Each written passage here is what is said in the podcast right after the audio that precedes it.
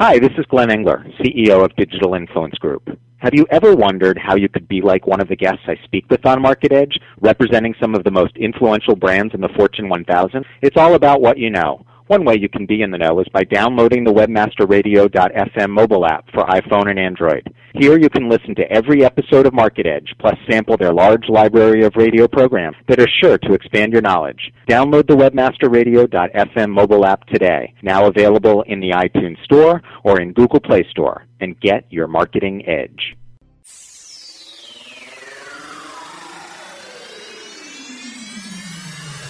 Business is changing and new marketing avenues are opening up every day.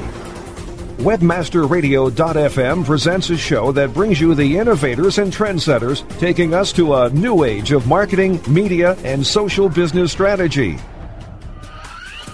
Welcome to Market Edge with Glenn Engler. Get ready to hear perspectives on social media and digital marketing that will help you gain insight into the unique opportunities and challenges facing marketers and thought leaders today. Now, now, please welcome your host, a Fortune 500 industry figure in the marketing and communications world for more than 25 years, and Chief Executive Officer of Digital Influence Group, the host of Market Edge, Glenn Engler. Hi, and welcome to Market Edge. I'm your host, Glenn Engler, CEO of Digital Influence Group, a full service digital marketing agency that helps companies unlock the social potential of their brands and amplify its impact to drive business results. Today I'll be talking about VC funding in the information technology sector with Chip Hazard, general partner at Flybridge Capital Partners, an early stage venture capital firm whose mission is to assist entrepreneurs in growing innovative global companies. As a general partner, Chip's investment interests and experience broadly cover companies and technologies in the information technology sector. He currently represents the firm on the boards of 10gen, First Best Systems, Infobright, Nasuni, Placemark, and Cyformix, and is chairman of the board at Patient Chip was previously a director at Bow Street, acquired by IBM, Goby, acquired by Telenav, Jingle Networks, acquired by Marchex, MValent, acquired by Oracle, Reveal Imaging, acquired by SAIC, and SupplyScape, acquired by Tracelink. Prior to Flybridge, Chip was a general partner with Greylock Partners, a leading venture capital firm he joined in 1994. While at Greylock, Chip led or participated in numerous successful investments in the enterprise information technology field. Chip received a BA with honors from Stanford University and an MBA from Harvard Business School, where he was a Baker Scholar and a Ford Scholar. You can connect with Chip, and I highly recommend it, on Twitter at twitter.com forward slash C Hazard, or read his blog, Hazard Lights, at www.hazardlights.net. It's great to have you on Market Edge, Chip. Welcome. Well, thanks so much, Glenn. Happy to be here. So f- let's start out for those of our listeners who may be unfamiliar with Flybridge. Tell us a little background about the firm. Yeah, so Flybridge is a 10 year old venture capital firm uh, that myself and some partners founded in 2002. Uh, we focus on software driven technology companies uh, that are uh, targeting markets with significant growth potential. We tend to invest very early uh, and then support companies throughout the growth process, something we call seed through scale investing and we work to work with these entrepreneurs as they're building their businesses in, in many different ways. We have about 560 million in capital under management, a team of seven investment professionals spread across our two offices in Boston and New York. And you, as a general partner, um, and knowing you personally and as a board member for a number of these portfolio companies, so file under inquiring minds want to know what's the day in the life of Chip Hazard? every every day is different, which is the fun part about the venture capital industry. So you never know, you know, what great entrepreneur is going to walk in your door one day to tell you a story about a company they want to start and a, in a market they want to transform. So that's the that's the fun part. As a board member, and, uh, which is where we spend a lot of our time with our existing yep. portfolio companies, our role is to really help is support these companies as they work to achieve their growth objectives. Uh, at different times, this entails many different things. Uh, but the high level is that we tend to focus on working with these entrepreneurs to help them build out their management teams, think through their strategy, uh, their product plans, their go-to-market activities, financing strategies, and then we're also working uh, throughout uh, the tenure we spend with them on opening up doors at potential customers or partners uh, to help them build their business. Hmm. So, um, for the listeners who aren't um, as used to the early stage or the VC world. Um, so if you're when you're pitched by a startup hoping to get funded, um, what are some of without obviously giving away trade secrets, but what are some of the criteria or characteristics that you look for in the company and the team behind it? Yeah, it's a great question. So, in, in some respects, in many respects, the venture business is, is simple to describe and perhaps hard to execute on. Uh, what we're looking for in companies that we tend to invest in are passionate, talented entrepreneurs that are going after, you know, massive markets, and they have a unique vision for how they're going to, uh, you know, transform them with a with a highly innovative, generally technology-driven solution on the team side, you know, the characteristics of these executives that we're getting in business with are are people who you know have these deep insights into the market they're going after. We have an internal term that we use. We're looking for Pied Pipers, so people who have a unique ability to get other people to join their parade, whether those are uh, people who are going to become employees of the company, people are going to become customers of the company, people are going to be partners of the company, uh, and we're looking for a general self-awareness in terms of what you know an executive may be good at and less good at, so we can really work with them to build a team uh, that has some complementary skills to fill in some of those gaps. On the on the business side, you know, we we tend to look for businesses that have a lot of technology differentiation to provide uh, barriers to entry. Uh, we love businesses that are very disruptive to existing incumbent vendors, where you can you know sneak in from the bottom and really uh, drive a lot of growth before uh, perhaps some of the obvious competitors you know notice what's going on. And we also tend to like businesses that show significant network effects, whereby you know each incremental customer or or the benefits of, of scale tend to you know increase the value of the solution that they're that they're bringing to the market. Right.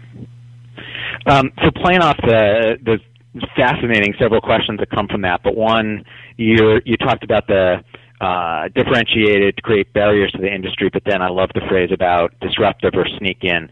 Can you give an example of um, of one of those that um, sort of me- met that criteria, just to, to help people understand what that really means? Yeah, so we're investors in a in a new database platform from a company called 10gen. It's a database product called MongoDB, which is an open source, non-relational database that's uh, seeing tremendous adoption in the marketplace. It's an open source product, free to download. You know, lots of developers try it, use it, and you know, next thing you know, you know, there's hundreds of servers within a given uh, hmm. company that are that are you know driving you know key applications on this technology, and and we're able to do that without you know necessarily you know waving the big flag in front of you know a lot of the large uh, existing players because it's a, a very uh, unique product that uh, that offers a lot of differentiation for specific use cases. So, what was interesting about your when you talked about the uh, it was really helpful about the disruptive stuff makes perfect sense. What was interesting to me is you spent um, the first uh, sixty uh, percent of the quick description talking all about the people side, and I guess that makes sense. Hadn't really thought about that, but um, how how do you guys tab folks that are coming in. It, it seems like you've got, you know, the numbers are, are probably uh, one part of the equation easier to dive into and looking on the technology, but you do place such a value on that passion and entrepreneur. So what are the types of things that you you look for? How do you decide probably pretty quickly who these people are um, and whether they're the right, you know, they're that Pied Piper? Yeah, so oftentimes they're coming to us highly recommended by friends and colleagues we have in the industry that we have a lot of respect for. So mm. it always helps to, you know, start the relationship with that kind of introduction and so in Speaking for them, uh, we we tend to, you know, well, decisions are perhaps made somewhat quickly. It's a very intense period of time when you really are uh, spending a lot of time with the entrepreneurs to understand how they think, how they approach problems, how they uh, have seen success in their past, and and really working to identify you know the pattern matching, if you will, across having seen hundreds of companies over the almost 20 years I've been doing this of, of the characteristics of those those individuals that can really go out and and and make something from nothing, which is ultimately what they're trying to do. Right, right. Um, so you mentioned uh, 10gen earlier. There are a couple. Um, pick another portfolio company or two that you guys are working with right now. What was it that caught your attention, and um, you know where do you where do you see what they're doing that's successfully blazing a, a trail in their respective industries? Yeah, so so 10gen, which I mentioned, you know, the things that caught our eye there, you know, very accomplished, successful team. The the founding team were the executives behind a company called DoubleClick, which was an early uh, mm-hmm. internet success story in New York in the uh, mid uh, mid to late '90s. Uh, yep. that we've the past. They also were going after a you know a massive market opportunity, to the worldwide database market. Op- op- uh, excuse me. The worldwide database market is you know 20 to 30 billion dollars in annual revenue. Uh, mm-hmm. a very significant market opportunity with a disruptive solution, as we talked about.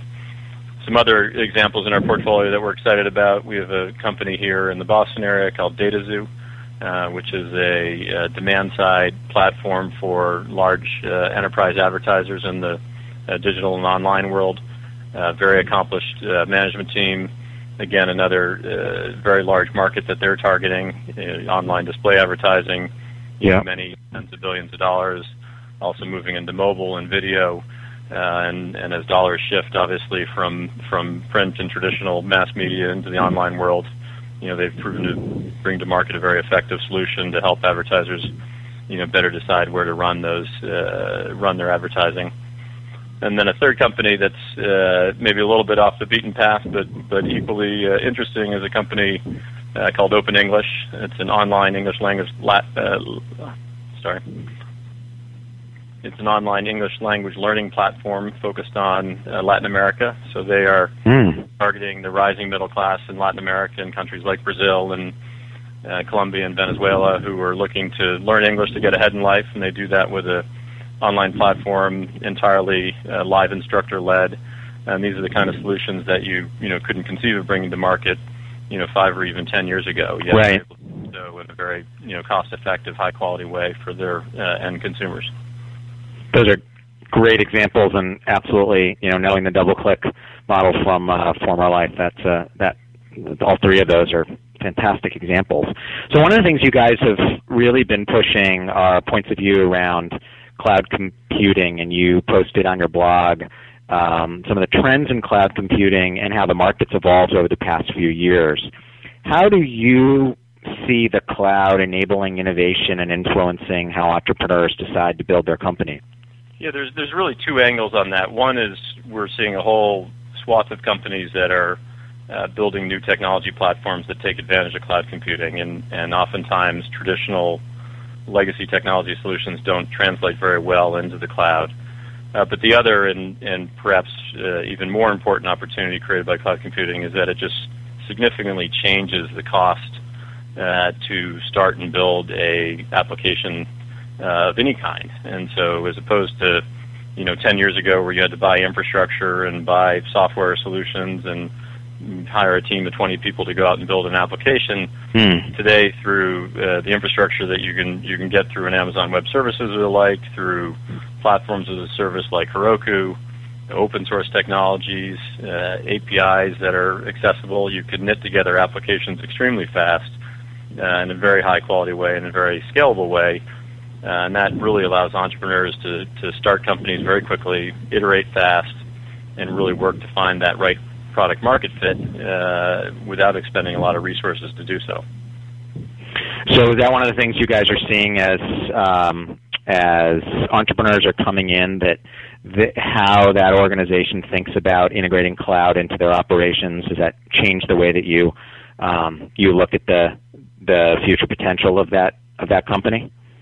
I don't I don't I don't know if we change how we look at a company, but almost every new company that's coming through our door is leveraging the cloud in some way, shape, or form. Yeah. And and so that's been a, a significant change again over the last five or ten years. The other change is that as a result of the capital efficiency, if you will, of, of starting these companies, you know, they're tending to raise far less money to get started. You know, as they scale and grow their right. business, they'll need to deploy more significant resources. But to get going and and identify, you know, that the customers that they're targeting really do indeed like the solution that they're bringing to market, they can do that you know, much more cost effectively. Oh, that's really interesting. Makes tons of sense. Absolutely. The other, um, uh, obviously, cl- uh, not surprising, clouds in there. The other thing, and I was, um, someone was joking about this earlier, that um, every single company, if they have at least um, two names in a database, they're going to be in the big data business. So, big data seems to be this wonderful phrase um, but uh, I don't think anybody's running around saying they do small data. Are, are you similarly seeing an influx of companies out there coming in with quote big data solutions? Yeah, there's there's there's been a tremendous amount of activity in that space, in, in really in two levels. One is in the infrastructure level. So how do you uh, manage, store, analyze uh, the vast quantities of data that you that that are being yeah. created today and that you can uh, you can access today? Uh, but the perhaps on a go-forward basis, the more interesting area that we're seeing a lot of innovation in is in the use of big data to solve very specific sort of vertical market challenges. So we have companies yep. leveraging big data in healthcare and in financial services and in retail, uh, and and there they can provide really transformative business insights to the end customer because you can you can look at trends and you can look at quantities of data that uh, would have previously been very difficult to wrap your arms around. That makes absolute perfect sense. All right, we're going to take a very quick, short commercial break. Please stand by, and I'll be right back with Chip Hazard and more of the conversation. Market Edge will return in just a moment.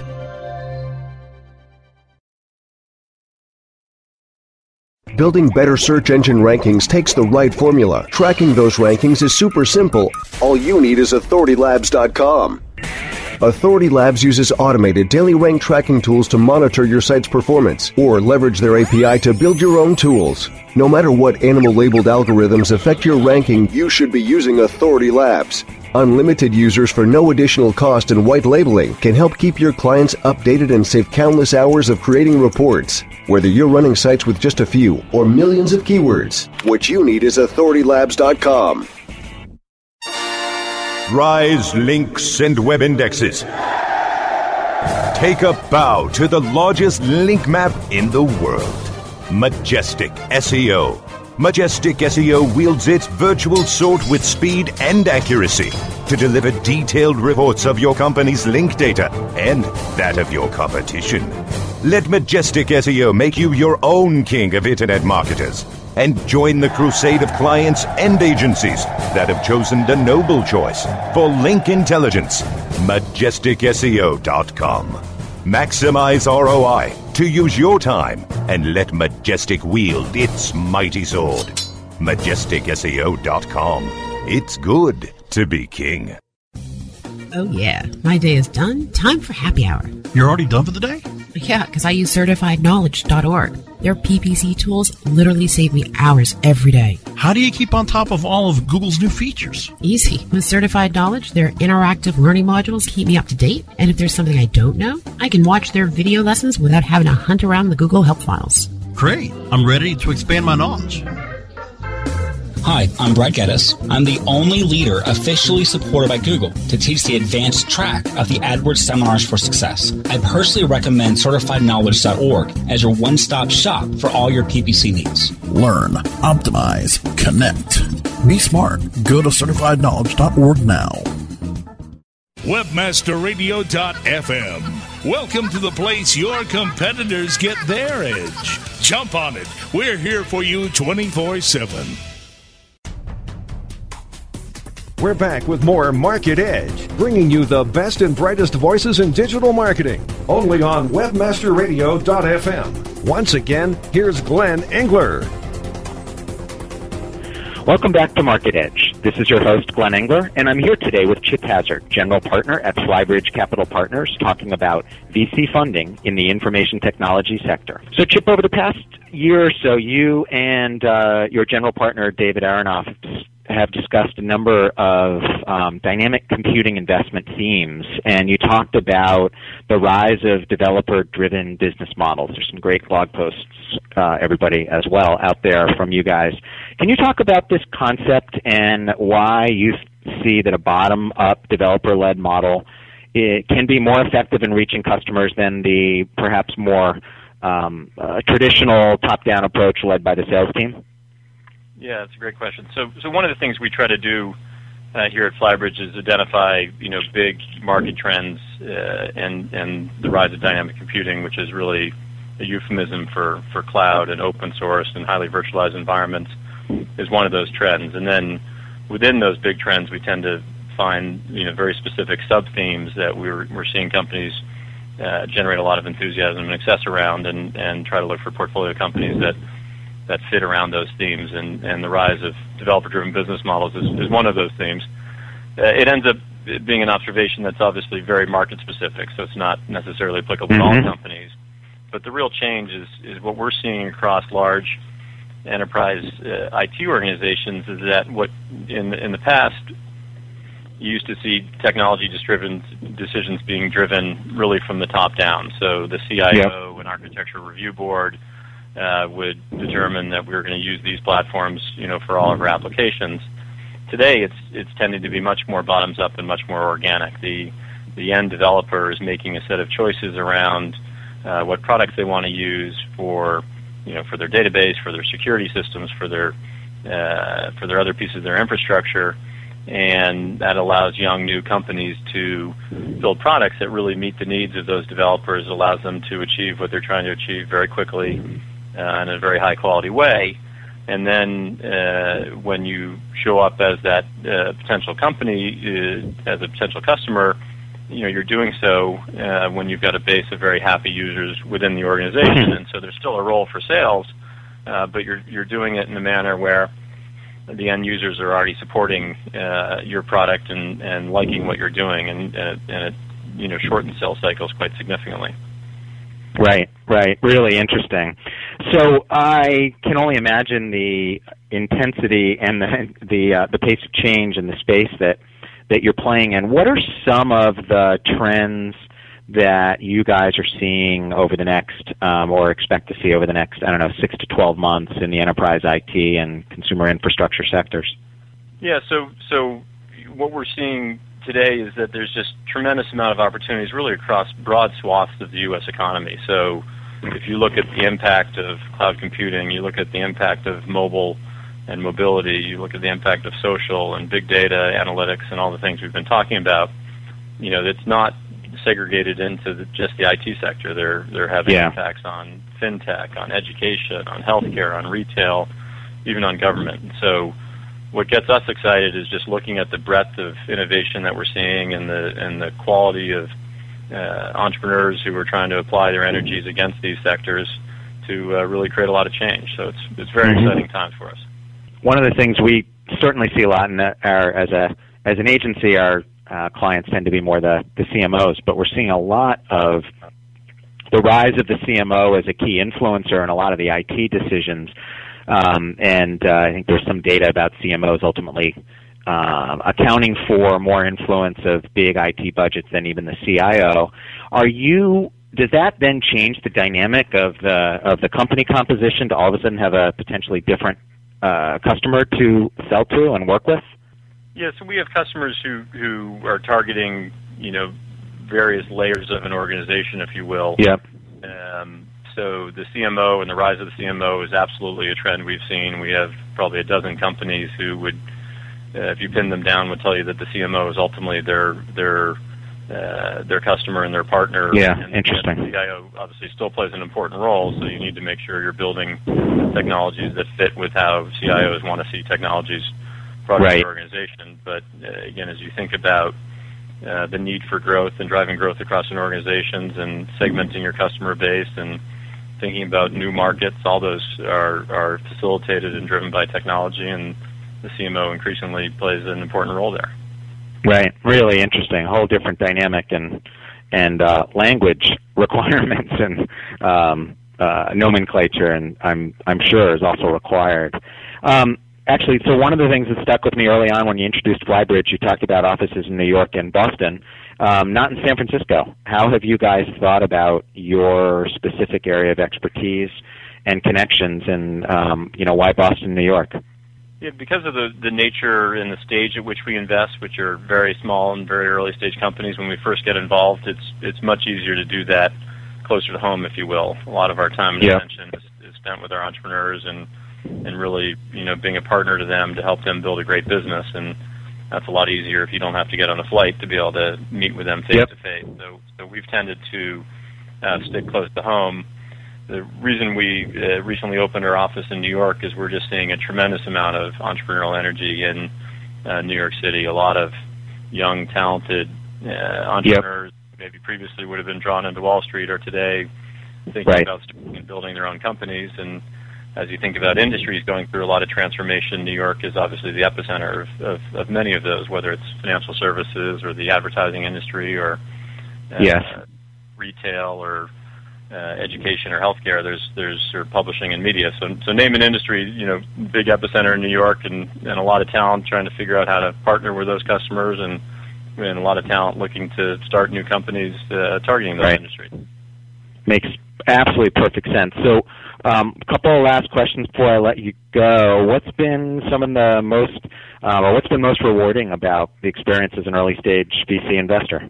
Yeah, obviously the the things we love is is we ultimately think of ourselves as as being company builders, and so when you get involved with a company and it's three people and an idea and you know ten PowerPoint slides and and five to ten years later you've transformed that into uh, a, a large company with hundreds of employees and hundreds of millions of dollars Right. of revenue. You know that's that's what we get our satisfaction from is knowing that we played a small part in helping those entrepreneurs, you know, realize those dreams and, and build great businesses. I think the other most satisfying part of the job is is the variety. Every day is different. You know, there's always a new technology trend. There's always a new market opportunity, and so it's never uh, never boring. That's for sure. and as you um, happily stated on your blog, you may be one of the few that has an action hero figure named after you. Um, you got to explain what that means. Yeah, that's right. The uh, fortunately, was a movie that was not terribly well watched. Uh, there was a movie a number of years ago called Small Soldiers, where the uh, the main character was a toy soldier gone bad named Major Chip Hazard. So I, I tried uh, to, to not live up to the example he set, but I. I certainly have plenty of uh, action figures in my office to keep me busy when uh, when things are a little slow. Fantastic. And voiced over, that was Tommy Lee Jones, right? Uh, you that- got it. You got it. Yeah. Memory. All right. There you go. Um, well, I hope you don't go bad. All right. So just before I let you go, one of the things I like to do on the program is do a at the very end something we you know I, I happily call a speed round. And what I like to do with the guests, I just throw out a couple of technology or trend or key activity and get people to say the you know quick word or two description from their point of view, no right or wrong answer. Um, so let me start with daily deals like Groupon, Living Social. What's your take? they're going to need to transform their business. Uh, I think the the core model uh, was interesting, but is probably going to lose uh, lose energy over time. But I think Groupon, if you look at what they're trying to do with Groupon Goods and the payment Yeah. space and other things, uh, is leveraging the success they've had in building a relationship with hundreds and thousands of small merchants, uh, and and so I think they'll they'll be able to make that transformation. But if if they stick to the to the old tried and true, it may be a little bit more difficult. Yep. How about QR codes? QR codes, I'm personally skeptical on. I, I understand the need, but but I have not felt like they uh, are quite hitting the mark. Yeah, missing something, especially their their use in different places. Although I think Target just came out and said they're doing a big push around retail that allow you to shop um, the top 20 items and go directly to the basket, which potentially starts getting a little bit more interesting when it's connected to commerce. But I agree with you.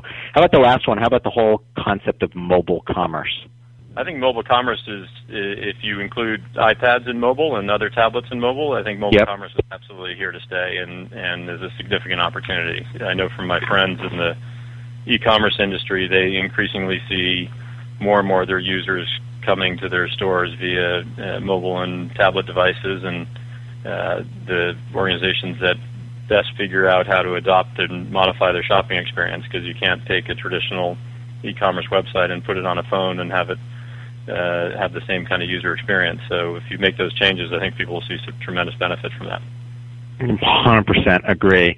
All right. Well, I want to thank you, Chip, for being my guest today, and thanks to everyone in the audience for listening to today's conversation. If you have any questions or would like to talk further about the topic of today's show, feel free to connect with me on Twitter at twitter.com forward slash Glenn Engler or on my blog at www.glennengler.com.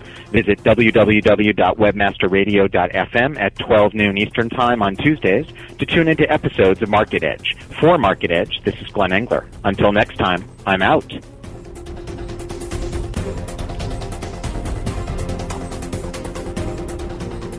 This has been a presentation of WebmasterRadio.fm, the world's largest business to business radio and podcast network. We welcome you to sample past episodes of this program as well as our complete library of programs on demand or on the air via our 24 7 live audio stream at www.webmasterradio.fm. The opinions expressed on this program are those of the guests and hosts and do not necessarily reflect those of webmasterradio.fm's management or sponsors. Any rebroadcast or redistribution without authorized consent of webmasterradio.fm is prohibited.